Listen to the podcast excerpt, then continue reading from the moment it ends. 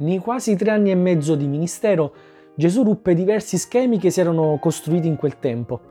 Fece del bene dappertutto, soprattutto di sabato, quando non era previsto alcun tipo di lavoro.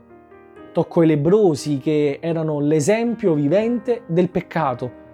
Criticò i farisei e la tradizione, chiamandoli ipocriti, razza di vipere, sepolcri imbiancati.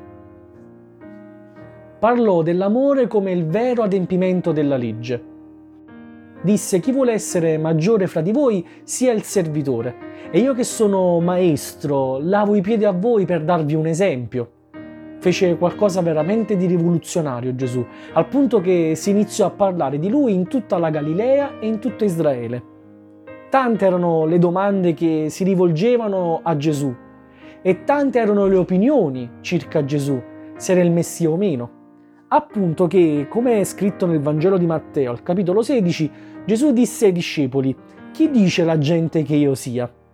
E molti dicevano: tu sei Giovanni Battista, altri dicono Elia, altri addirittura Geremia che era risuscitato, alcuni dicevano che era uno dei profeti. Poi Gesù rivolge a loro la domanda e dice: e voi chi dite che io sia? Simon Pietro rispose: tu sei il Cristo, il figlio del Dio vivente. Bene, io voglio rivolgerti questa domanda oggi. Chi è Gesù per te? È colui che ti deve guarire? Forse hai detto: Signore, se tu non mi guarisci io non ti crederò. Se tu, Signore, non stendi la mano sul mio corpo, io non crederò che tu sei il Signore. Chi è Gesù per te? È colui che ti deve provvedere. Forse hai pregato e detto: Signore, se non mi dai un lavoro, se non mi dai una casa, se non mi fai vivere agiatamente, se non mi dai delle certezze economiche, io non ti crederò. Chi è Gesù per te? Forse è soltanto un altro degli uomini mistici del tempo, o semplicemente un rivoluzionario, qualcuno che ha così condizionato la storia al punto di essere divisa in prima Cristo, dopo Cristo. Forse Gesù per te è soltanto un altro uomo, qualcuno che ha fatto qualcosa nel passato degno di essere ricordato. Io voglio presentarti per davvero chi è Cristo. Gesù è la via, la verità e la vita. Nessuno va al Padre se non per mezzo di Lui.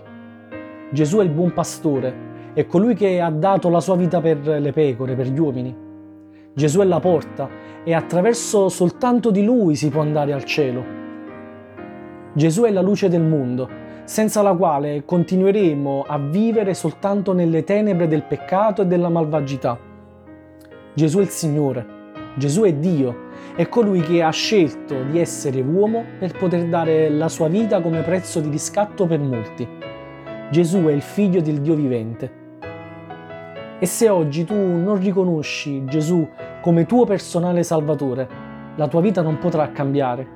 Se oggi non riconosci Gesù come tuo personale salvatore, non potrai vedere un miracolo.